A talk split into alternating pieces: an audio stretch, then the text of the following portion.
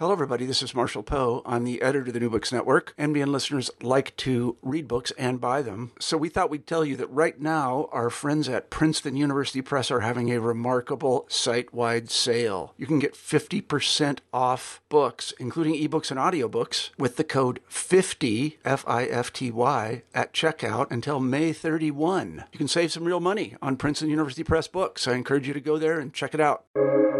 Welcome to the New Books Network. Hello, everyone, and welcome back to New Books and Biography, a podcast channel on the New Books Network. I'm Mark Klobas, your host for the channel. Today I'm speaking with Douglas Morris, author of the book Legal Sabotage Ernst Fraenkel in Hitler's Germany. Douglas, welcome to the New Books Network. Uh, hi, I'm thrilled to be here. Thank you. And we're thrilled to have you on our show. I was wondering if you could start us off by telling our listeners something about yourself. Well, I'm both a criminal defense lawyer for indigent defendants and a independent uh, legal historian. I work at Federal Defenders of New York, which is a private nonprofit corporation set up to provide lawyers for people who can't afford their own lawyers in federal court. And I represent clients who have been charged with a variety of federal crimes, not state crimes, uh, but crimes uh, such as uh, drug smuggling, uh, fraud, immigration offenses, gun offenses, uh, and occasionally a bank robber. Uh, I also um, have um, uh, had originally gone to graduate school at the University of Rochester. Uh, had uh, left graduate school with everything done but my dissertation when I essentially thought there were no jobs and went on to law school and worked at a uh, law firm in New York City, Paul Weiss, Rifkind, Wharton, and Garrison, and then went on to federal defenders. Um, and while I was there, I never lost my love and interest in history and wrote what I first thought was going to be an article um, about uh, Max Hirschberg, who was the leading criminal defense lawyer in Munich um, uh, during the Weimar Republic between the end of World War I and the beginning of the Nazi era.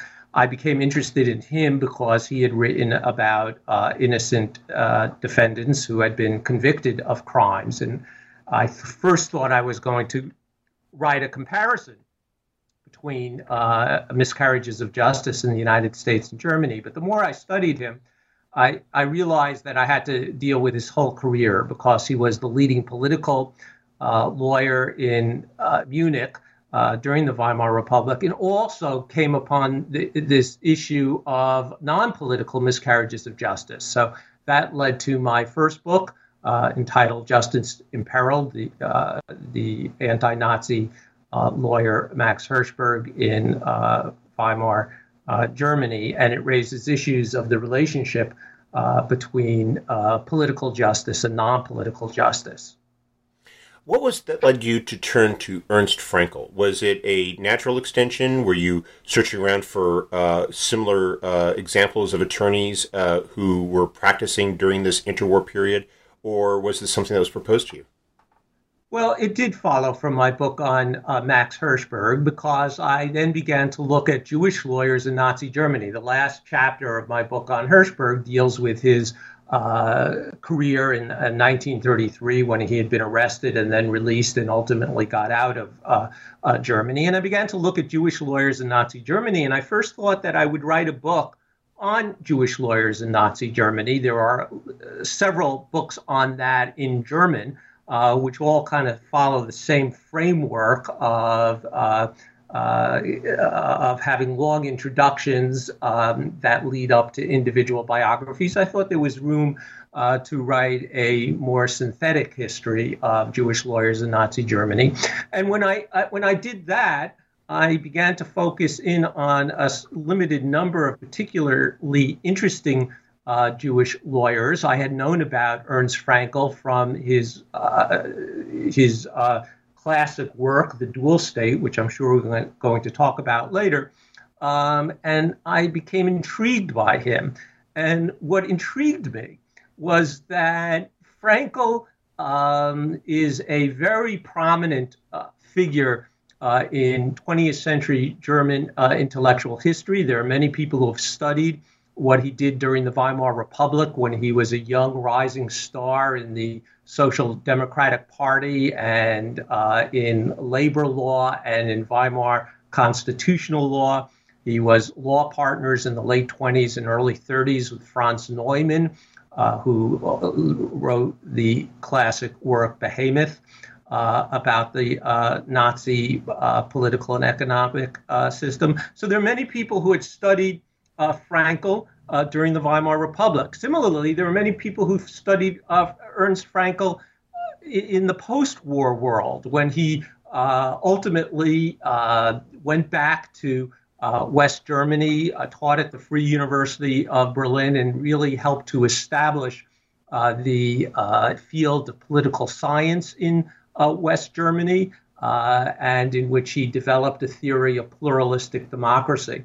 Um, and there was almost a conflict between these two sets of people. The people who liked Fraenkel in the Weimar Republic liked, in part, his Marxism. The people who liked Fraenkel in the post war world liked him in part because he was no longer a Marxist. and what, what struck me was that his most important work was the dual state, and the least study of Fraenkel was what he did during the Nazi era. And what he did during the Nazi era was really quite remarkable. He stayed in Nazi Germany through September 20 of 1938 during that time, he uh, practiced law. He represented defendants, and not only any defendants, he represented political defendants. Uh, sometimes he got acquittals in those cases. Um, in addition to representing political defendants in court, he worked in the underground in various ways. He had contacts throughout the underground in uh, in Nazi Germany. Um, and he wrote illegal uh, articles, uh, five major illegal articles that were uh, published and distributed in, in an illegal journal in Nazi Germany. And furthermore, the third thing that he did was he began to write this classic work, The Dual State, which was the first book length comprehensive study of the Nazi uh, era's legal political system written from within Nazi Germany. Uh, he had finished the first draft of that book uh, before he uh, left Germany on September 20 of 1938. Um, and I thought this combination was striking and fascinating. And I wondered to myself, how did he do it? how did he remain there and represent political defendants and work in the underground and write this treatise, this uh, classic book, and not get arrested? Um, and then I asked myself a second question, and that was was my initial information about the extent of his representation of clients and about the extent of his work in the underground maybe exaggerated. Uh, so I uh, tried to track down everything I could um, about um, what he had done in Nazi Germany. Um, that was not easy because there are uh, limited sources on what Fraenkel did during Nazi Germany. That is one of the reasons I believe that nobody had studied it before. Uh, there are limited sources because uh, uh, he, he, practiced, for example, often before what's called the Kammergericht, uh, which was the uh, Supreme Court in Prussia, in Berlin. That's where he had many of the trials. The records of that court had been bombed out and incinerated. Um, he, there are limited sources because being a practicing lawyer in Nazi Germany, uh, it wasn't possible, or certainly not wise, to keep a lot of, of one's own written records. Uh, there were limited sources uh, because uh, uh, Fraenkel was married and happily married, but he did not have any children. Uh, so he didn't have children who were going to uh, carry on his legacy. And there are limited sources because I believe that Fraenkel himself, um, having practiced under enormous pressure for these five and a half years, was traumatized uh, by his uh, life in Nazi Germany and was reluctant in the post war years uh, to talk about it. Uh, so it really required uh, a search uh, through a variety of uh, places to, to, gather together information about what Fraenkel had done in Nazi Germany. Uh, and those sources were a variety of scattered memoirs. those sources were an occasional um,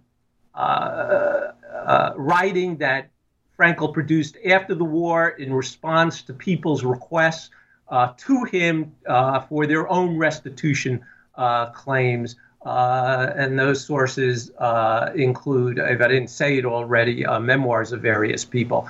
then there are scattered Gestapo records and scattered court records. And from that, I think it's we are able to piece together uh, what Fraenkel did in uh, uh, Nazi Germany uh, as a lawyer and as uh, someone in uh, the underground. And if I just might wrap up this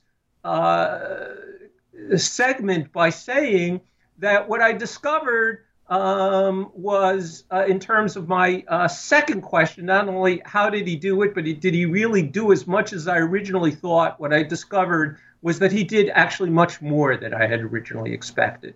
Uh, he took on a whole series of risks um, while he uh, doggedly opposed the Nazi regime and did what he could to help uh, members of the resistance in the Nazi regime.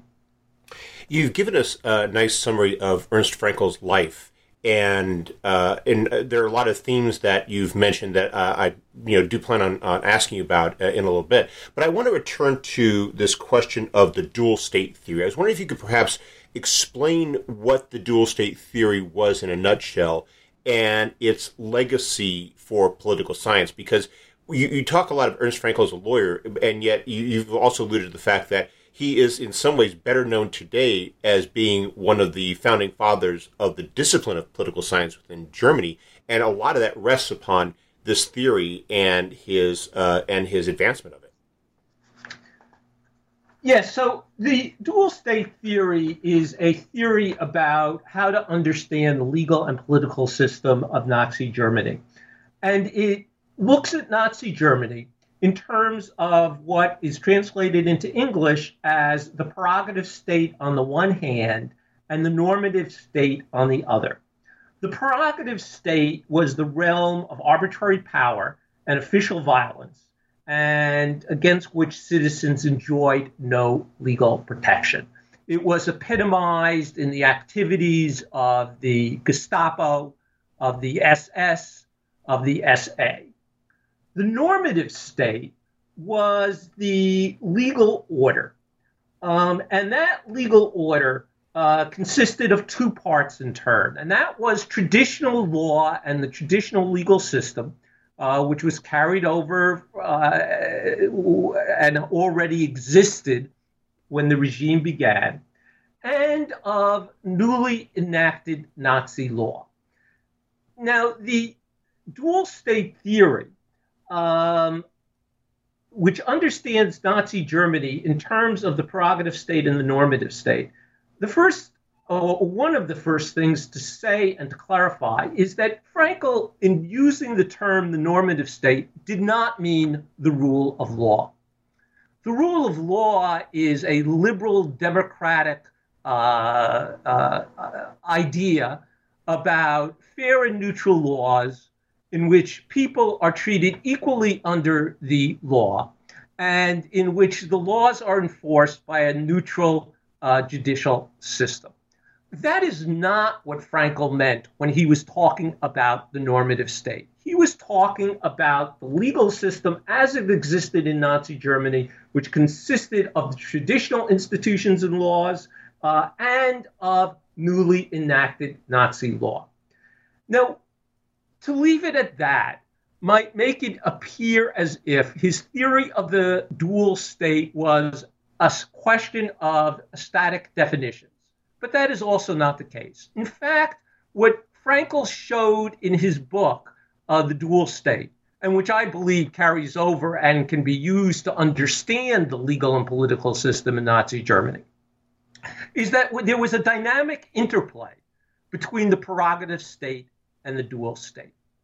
Um, in that dynamic interplay, the prerogative state had the upper hand. And the prerogative state brought the normative state uh, along with it.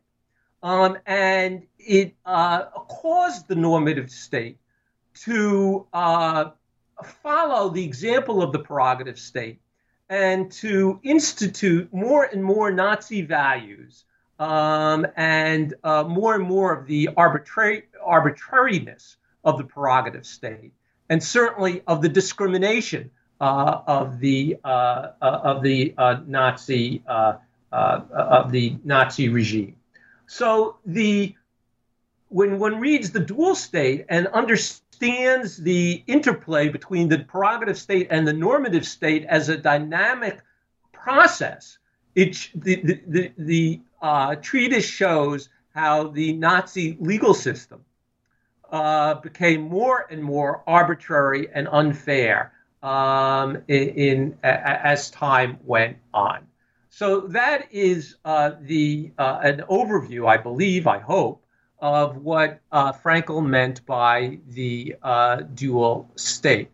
Um, one of the biggest uh, uh, misinterpretations and a misinterpretation that was carried over into the post-war world by at least certain people was to, for for example, former Nazi jurists or former Nazi prosecutors uh, to claim that they had been part of the normative state. They were trying to uphold the rule of law. Uh, that is uh, usually wrong as an independent historical analysis of those various figures, uh, but it is certainly also a misuse of the of what uh, Fraenkel meant by the normative state and of its relationship to the prerogative state. One of the things that I think is really fascinating about this theory is that it's a theory that is you know a, a you know a product at least in in in uh, part of Fraenkel's own firsthand experiences, witness and and and and, and uh, observations of the uh, of what happened in Nazi Germany in the 1930s. And you've mentioned how you know this in some ways starts with the experience of uh, Jewish lawyers during the 1930s.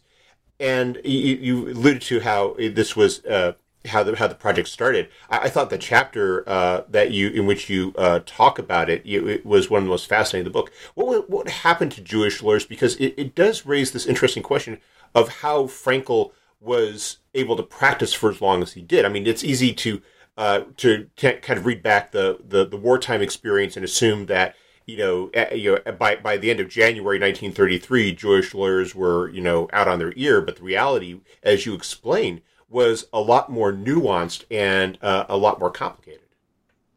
Yeah, so the Nazi regime immediately attacked Jewish lawyers in Nazi Germany. Jewish lawyers in Nazi Germany were an extraordinarily uh, uh, constituted an extraordinarily large proportion of the legal profession.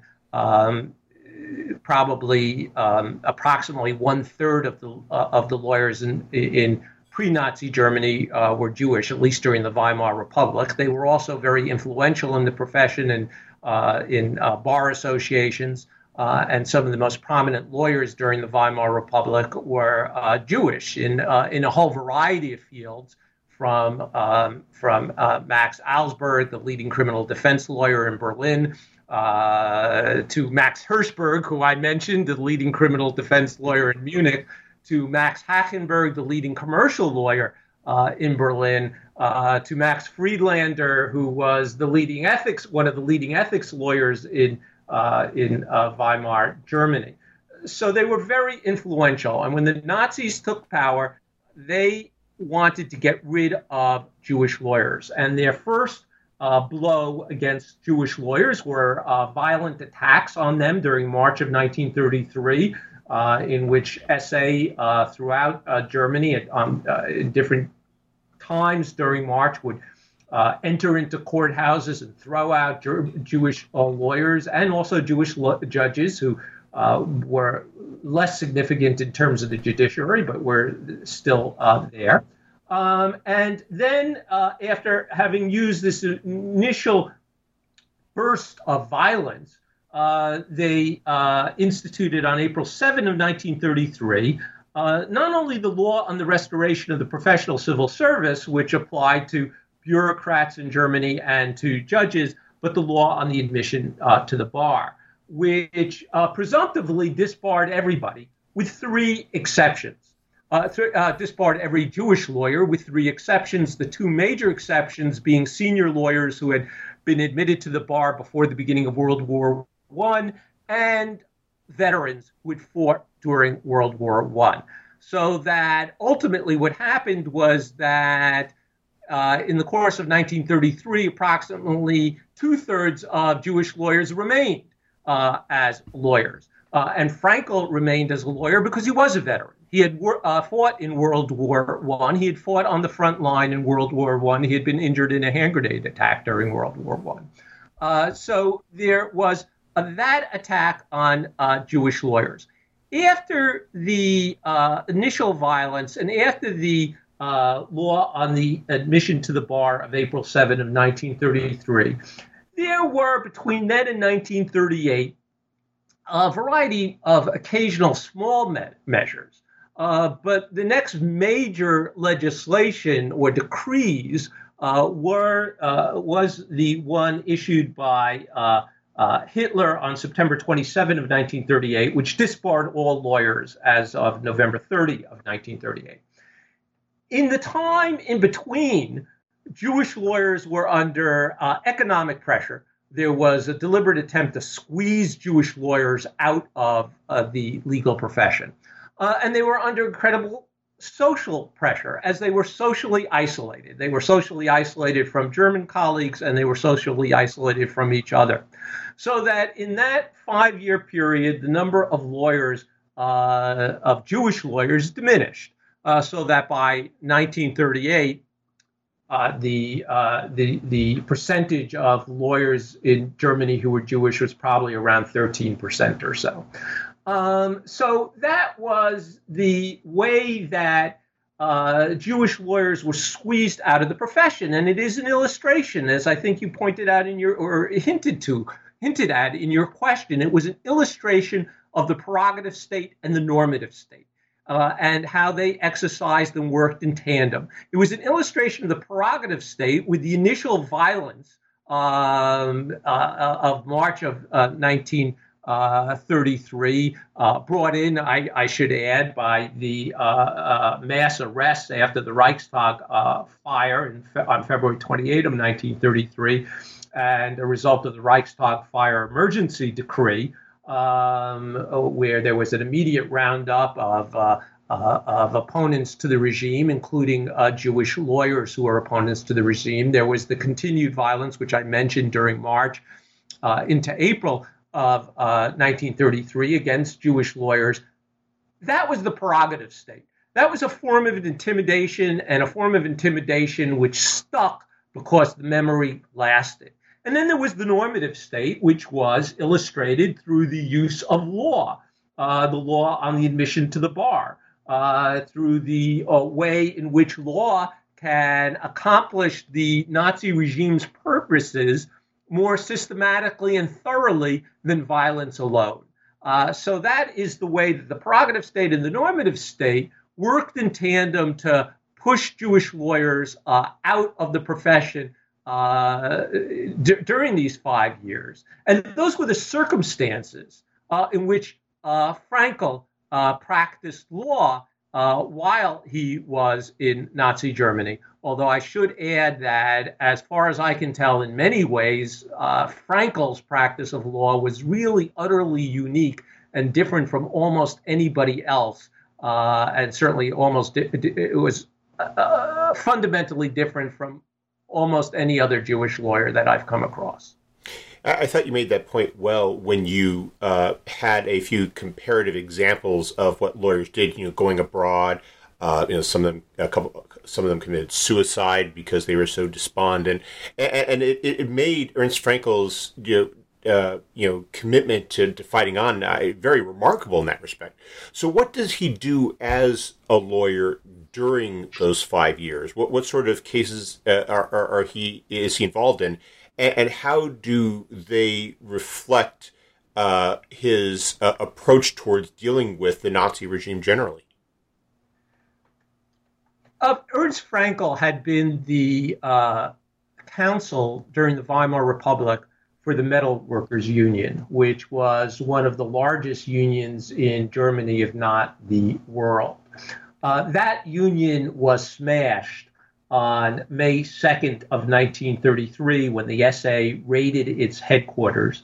Uh, Fraenkel's partner, Ernst Frank, um, uh, Franz Neumann, uh, who had been counsel for the Construction Workers Union, fled Nazi Germany the next week.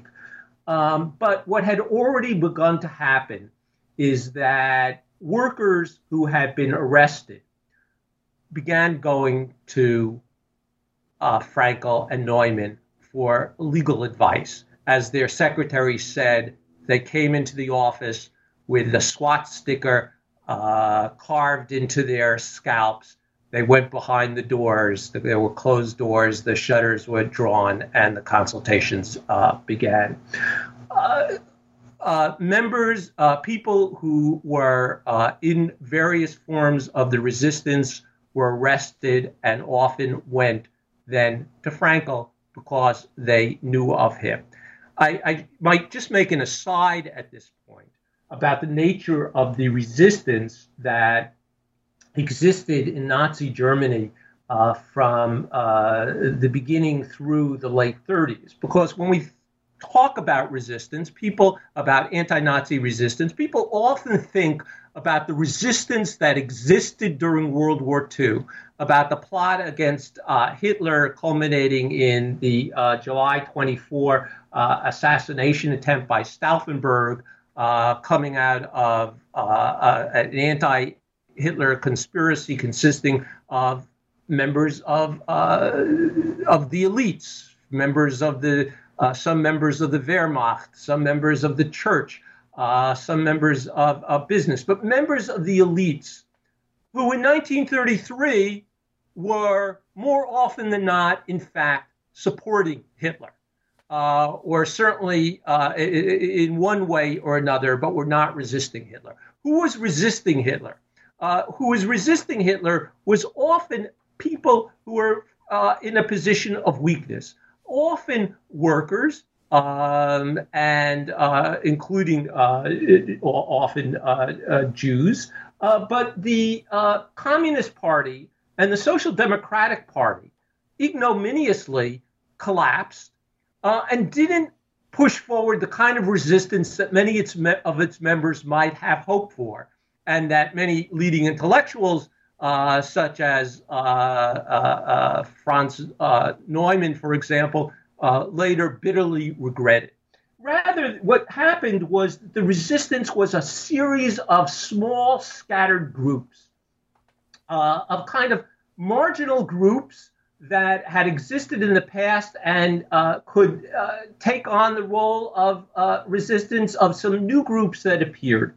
Um, and those groups included uh, groups uh, under the names of, and I'll say it in English, the International Socialist Combat League, uh, a group called New Beginning, a group called the Red Shock Troop, a group called the Socialist Workers' Party, a group called the Communist Party Germany Opposition.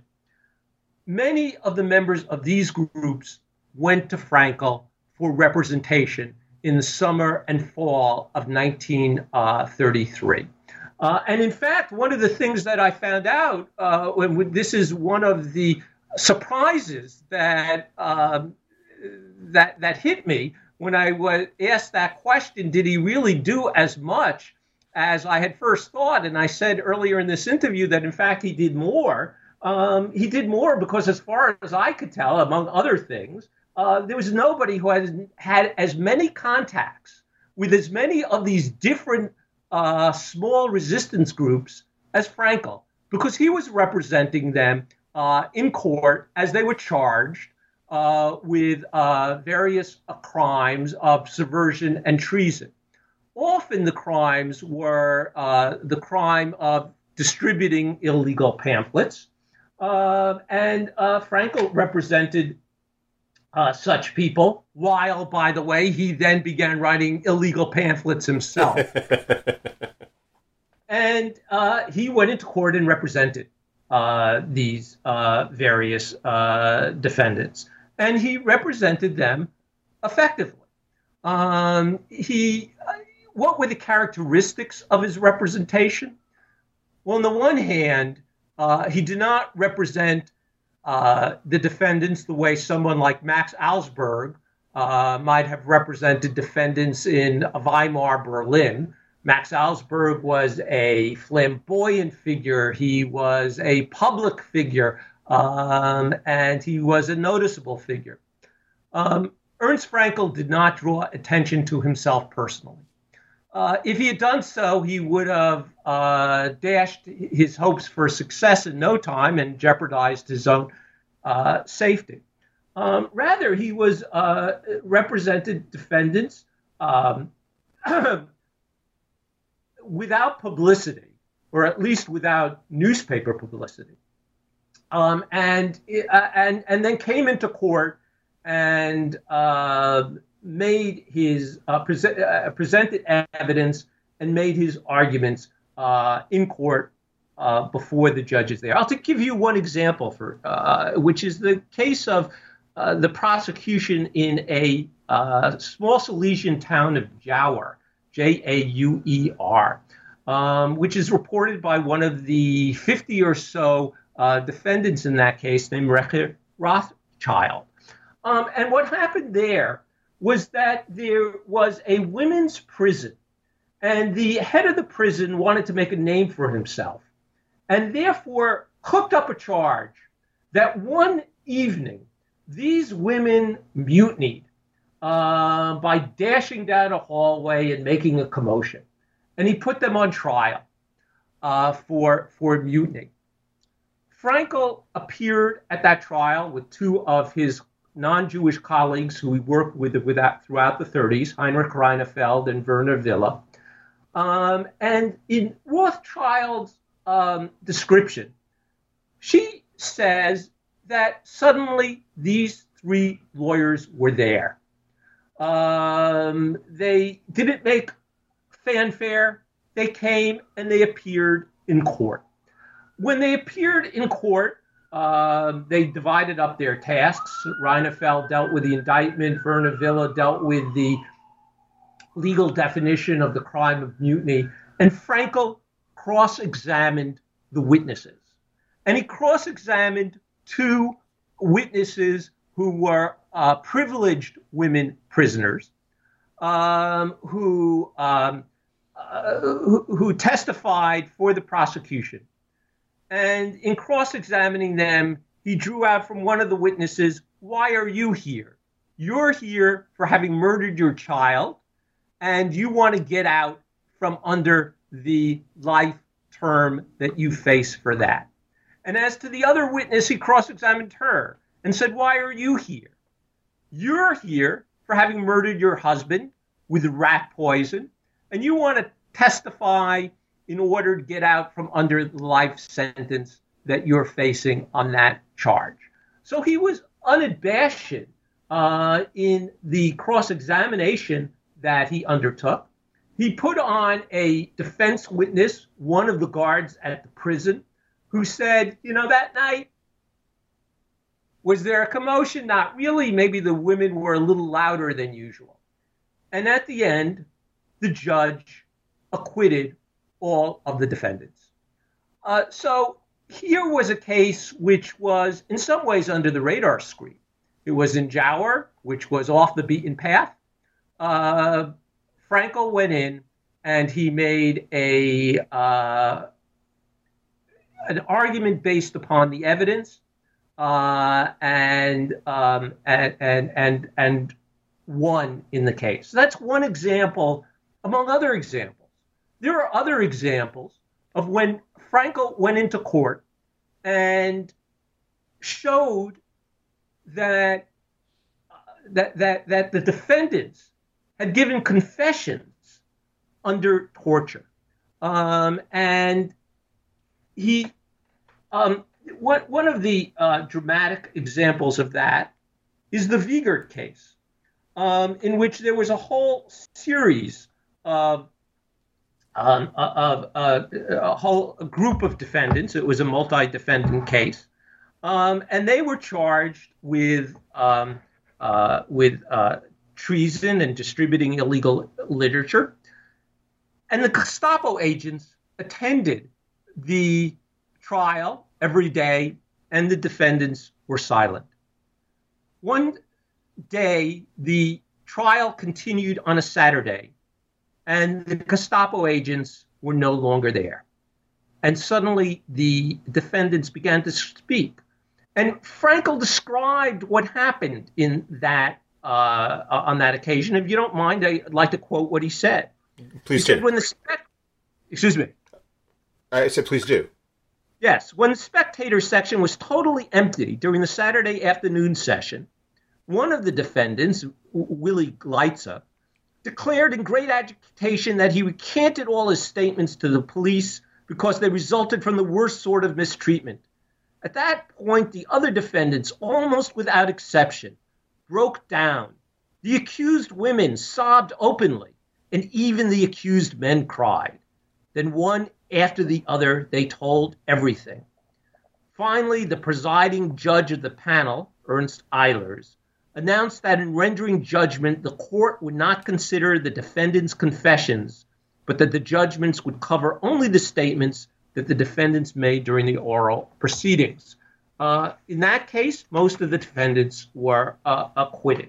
So, uh, and that was not the only occasion in which Fraenkel brought out that there had been testimony under torture. Now, these cases took place uh, mostly in 1934 and 1935. Uh, in 1936, uh, there is a really a dramatic turning point and that turning point is with a decree of June 17 of 1936, in which, which made Heinrich Himmler, who was already the head of the SS, that decree made him also the head of the German police. So consolidated police power under Himmler, uh, and with that consolidation of the police power under Hitler, what that actually represented was a consolidation of the prerogative state and an enhancement uh, even more of the power of the prerogative state. So that was one of the turning points uh, that took place uh, uh during 1936, uh, and that is a, a, turning point at which uh, Fraenkel began to his legal practice began to dry up, not completely but significantly, and we, and and also it was right after that that there was a case in which uh, Fraenkel uh, crystallized for himself uh, the theory of the dual state. That's actually what I was going to ask you about next because you he's doing he's engaged in this legal work at the same time as he's developing his dual state theory and you have this chapter in which you talk about his scholarship and how the degree to which it also represents a form of resistance. And you've already alluded to this when you talked about these essays that he was writing for illegal journals. What was he uh, articulating during this period, and and and why was he getting it out in the way that he was? What you know, how how was how was this uh, serving as a critique of what the Nazis were doing? Well, there was an interesting transformation, I believe, in Fraenkel's thinking between the mid 1930s and the late 1930s.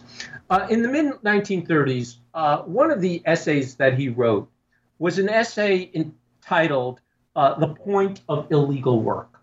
And it was an essay uh, that, among other things, uh, was uh, intended to encourage social democrats to resist the Nazi regime and to uh, and to encourage them to resist the Nazi regi- regime on the argument that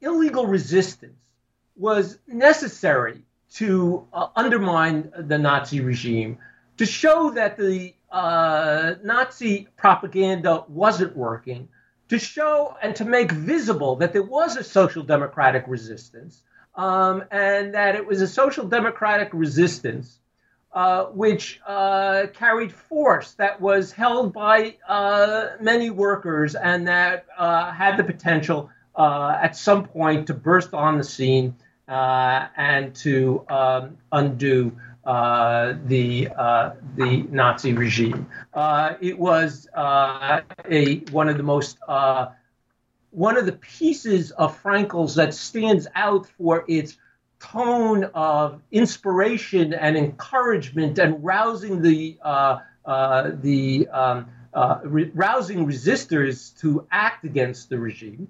Uh, but it was uh, also uh, had no illusions in the sense that it clearly understood um, that the um, that that there were great risks in in in undertaking resistance. Uh, in fact, if I might just quote one more passage from the end of this uh, essay that Fraenkel wrote uh, in 1935, um, he um, he concluded it as follows. He said, "Yes, we have become criminals. If we were not empowered by our illegal activity, I fear that we too would sink into the smog that oppresses Germany. Because we work illegally, we keep ourselves fresh. That is the point of illegal socialist work in the Third Reich to infuse the workers with strength, the waverers with trust, the sufferers with hope, and the rulers with fear. Does illegal work have a point? What would Germany be without illegal work? Now, after that essay, Fraenkel did undergo a uh, change of his attitude because he began to realize that in fact the Gestapo and the Nazi regime had crushed most of the resistance, uh, and that the workers had, to a larger extent than he had at first anticipated, been co-opted. And then he faced a issue which was important to him: is how do we justify uh, illegal resistance? Uh, and, you know, that might not be an issue that would be of interest to a non lawyer or someone who wasn't thinking uh, legally or jurisprudentially. You're up against a regime like Nazi Germany, you resist. But Fraenkel was concerned about how do we justify that resistance? Um, and how do we regroup and think about uh, formula uh, uh, uh, about coming up with a resistance that might have some hope of being effective. So this is the time that he was writing the book, uh, The Dual State. And the answer that he came up with was uh, to work with the idea of natural law. Now, I have to say, in terms of talking about natural law, uh, my wife warns me be careful about that, Douglas. People's eyes start rolling over when you say natural law but it is really it is really uh, in its essence uh, a concept of a source of law outside of statutes, uh, a source of principles outside of statutes. Uh, and for Fraenkel, uh, it was surprisingly the idea that he found uh, to be very fruitful in terms of justifying and illegal resistance. In fact, in his book, The Dual State, most scholarly attention is on the first part, where he deals with the prerogative state and the normative state, or on the third part, which deals with the problems of monopoly capitalism and how that is expressed in Nazi Germany. But the middle part is really an argument uh, for uh, natural law as a justification for a unified resistance. And when we talk in these terms, or when Fraenkel talks in these terms of unified resistance, he's now gone uh, in a different direction from what he had written about in his article, The Point of Illegal Work, which was directed towards uh, to, towards resistors who were social democrats. He's now saying resistors have to include social democrats, but also has to include other people, has to include religious people, um, and how do we unify um, the uh, a, a, wider range of resistors uh, in order to uh, try to oppose the Nazi regime. Now, when Fraenkel was uh, came up with this idea and put it forth in the middle chapter of uh, the dual state, um, he was not thinking in terms of united front. In the 1930s, there were various efforts to create a united front, most importantly between social democrats and, and communists, and how to organize that as a practical matter. Fraenkel was not thinking in those terms. He was not an organizer. He was thinking in theoretical terms. And he was partly thinking in theoretical terms because he no longer saw a realistic possibility of a, uh, a resistance that, against the Nazi regime that could be effective at that uh, moment. Uh, and in a way, Fraenkel was then cornered. What do you do when you're when the uh, resistance has been crushed?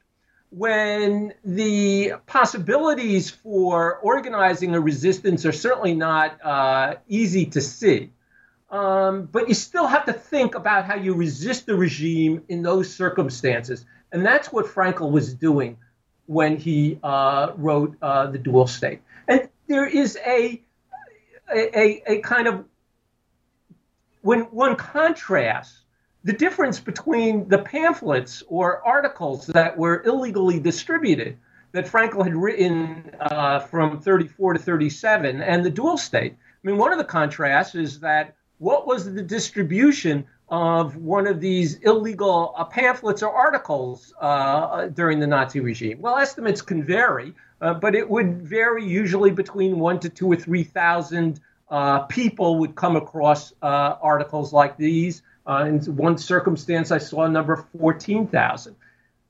In terms of Fraenkel's dual state manuscript, there is one account of a copy of it being distributed uh, in, uh, among the Abwehr in uh, Admiral Canaris's uh, office at the beginning of World War II. So it certainly wasn't a approach that was at that moment out to communicate with a lot of people within Nazi Germany. Um, it was uh, in part a result of necessity in terms of what had happened to the resistance, and also um, possibility because although Fraenkel's uh, legal practice never disappeared, it certainly um, was uh, had been diminished in terms of what he could do in his last two two and a half years in Nazi Germany. And that's really uh, when at the end of your book, you you you, uh, you know talk about Fraenkel's significance uh, for us today, which is he. It is this interesting challenge. You know, what does a a, a, lawyer you know practicing in you know a, a, a you know, with liberal values do when you are in an illiberal regime? How does one remain true to those values? How does one carry out their, their duties? And, and it really is a, a fascinating case study of not only not just in terms of what he did, but how we have someone who thought through a lot of those theoretical implications. I, I think uh, that is right. He did think through the uh, theoretical implications. Um, and in uh, his book, The Dual State, I, I, believe that in a way, when he came up with the thesis, uh, he dealt uh, mostly with the nature of the prerogative state. Why did he deal mostly with the nature of prerogative state? Because that was something that was new.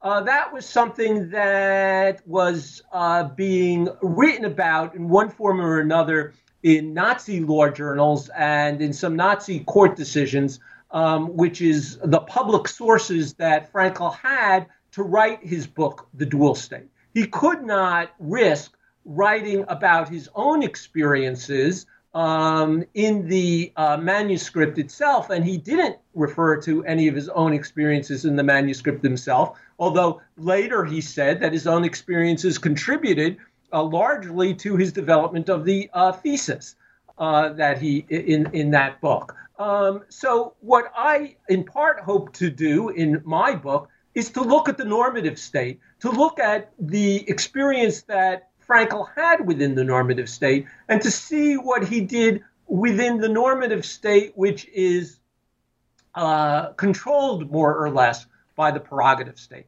And I think that uh, goes to the issue of the question you ask is what can a lawyer do, a liberal uh, lawyer, or here a liberal socialist lawyer, uh, under uh, conditions of repression? And what he did was uh, he took advantage of the legal procedures that were there in order to make the arguments that he could in front of the judges that were there, uh, sometimes uh, with success. Uh, I think that when one looks at the sequence of events, about the, uh, at the chronology, about how uh, the historical era of the first half of the Nazi regime unfolded, what also became clear is that the the place in which a lawyer could leverage some power was steadily shrinking. Um, and that the successes that Fraenkel could have in 1934 and 1935 in court uh, were increasingly no longer available. They're increasingly no longer available, uh, not only because the resistance itself was being crushed, but also because the Nazi regime reconstituted the judicial system. How did the Nazi regime reconstitute the judicial system? Well, it introduced a set of new courts. Uh, it did that immediately uh, in March of 1933 when it established the uh, special courts uh, in order to implement the uh, Reichstag fire emergency decree. And then it nailed down that its new institutional innovations with the People's Court, which was established on April 24 of 1934.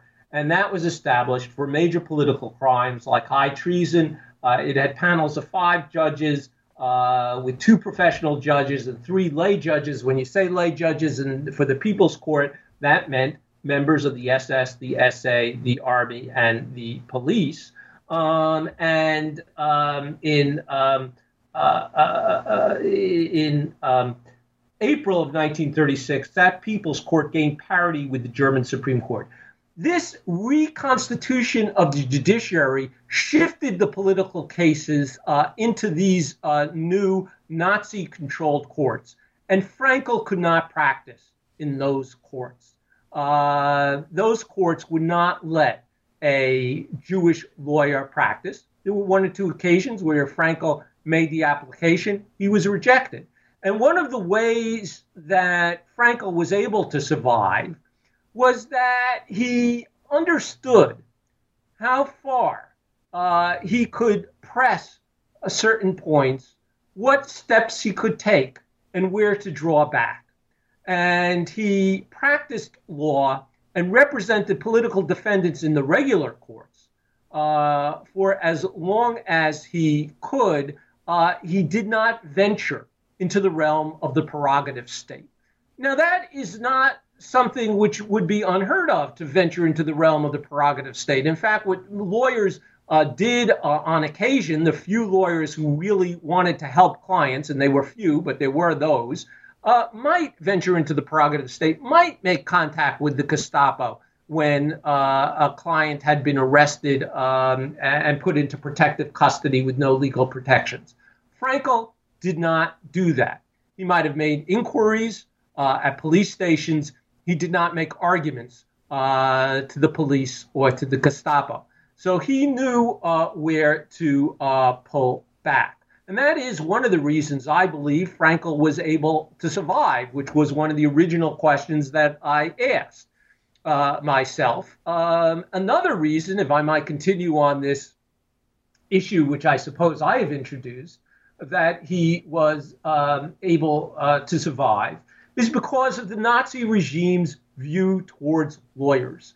The Nazis, as illustrated by their use of the prerogative state, uh, wanted to instrumentalize law for their purposes, but they certainly didn't respect the legal system. They didn't respect laws besides their instrumental use. Um, and they didn't respect lawyers.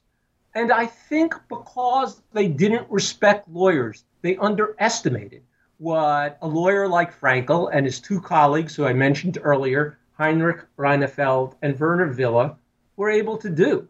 I think because they discounted lawyers, uh, kind of in a gut way, they discounted lawyers. They didn't notice, for example, that New Beginning had meetings in the offices of Werner Wille, um, uh, Fraenkel's uh, colleague. So that is another reason that I believe that Fraenkel was able to survive. He was not only tactful, but he was uh, not. Uh, uh, he was in a profession which didn't uh, attract the notice of the Nazi regime.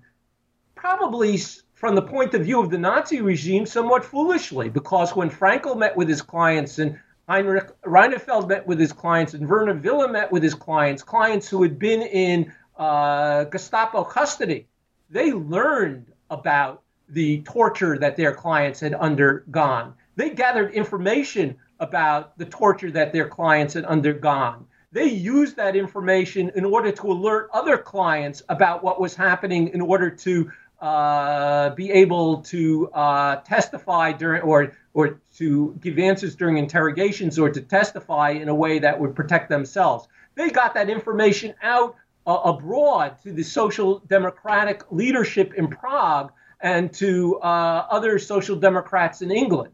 Um, but the uh, Gestapo doesn't seem to have been all that alert. To, well, they certainly weren't alert to that possibility of the position that lawyers were in to gather information and to pass it on.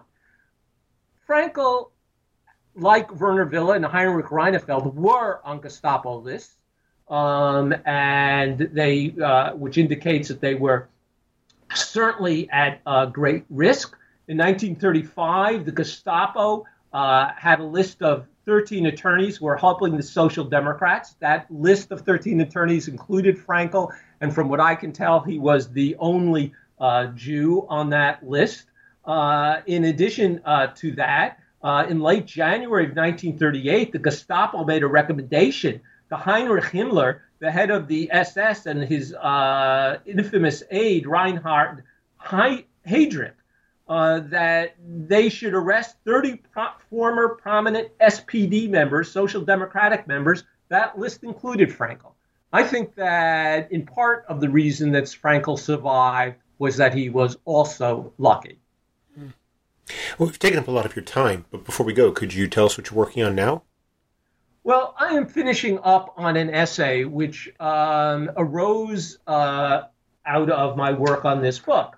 Uh, and it is an essay on the thinking about resistance by the uh, famous Protestant theologian Dietrich Bonhoeffer. Uh, and I came upon that because when I was dealing with and studying Fraenkel, I wondered to myself, uh, one of the things that struck me about Fraenkel is here is somebody who resisted the regime and at the same time came up with a theory of resistance to the regime. Are there other examples of that? And the other example that I came up with was Dietrich Bonhoeffer, um, uh, who was uh, one of the uh, members of the Protestant Confessing Church. Um, and I realized in terms of writing this book that the comparison with Fraenkel was too abstract in general and probably in that sense not helpful, but that Bonhoeffer raised uh, questions about resistance all of its own.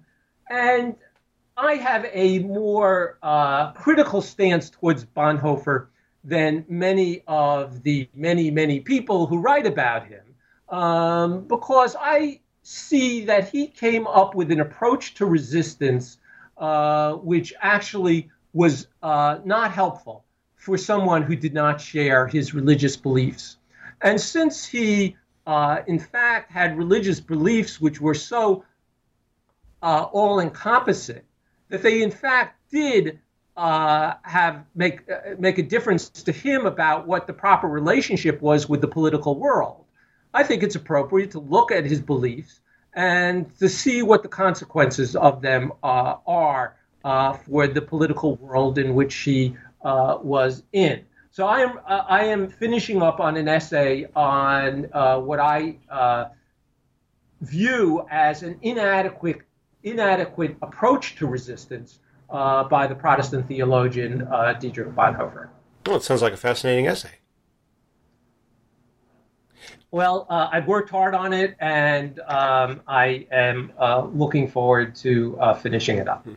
Well, Douglas Morris, uh, thank you very much for taking some time out of your schedule to speak with us. I hope you have a wonderful day. Thank you. It's been a pleasure talking to you, and I thank you for uh, giving me this opportunity.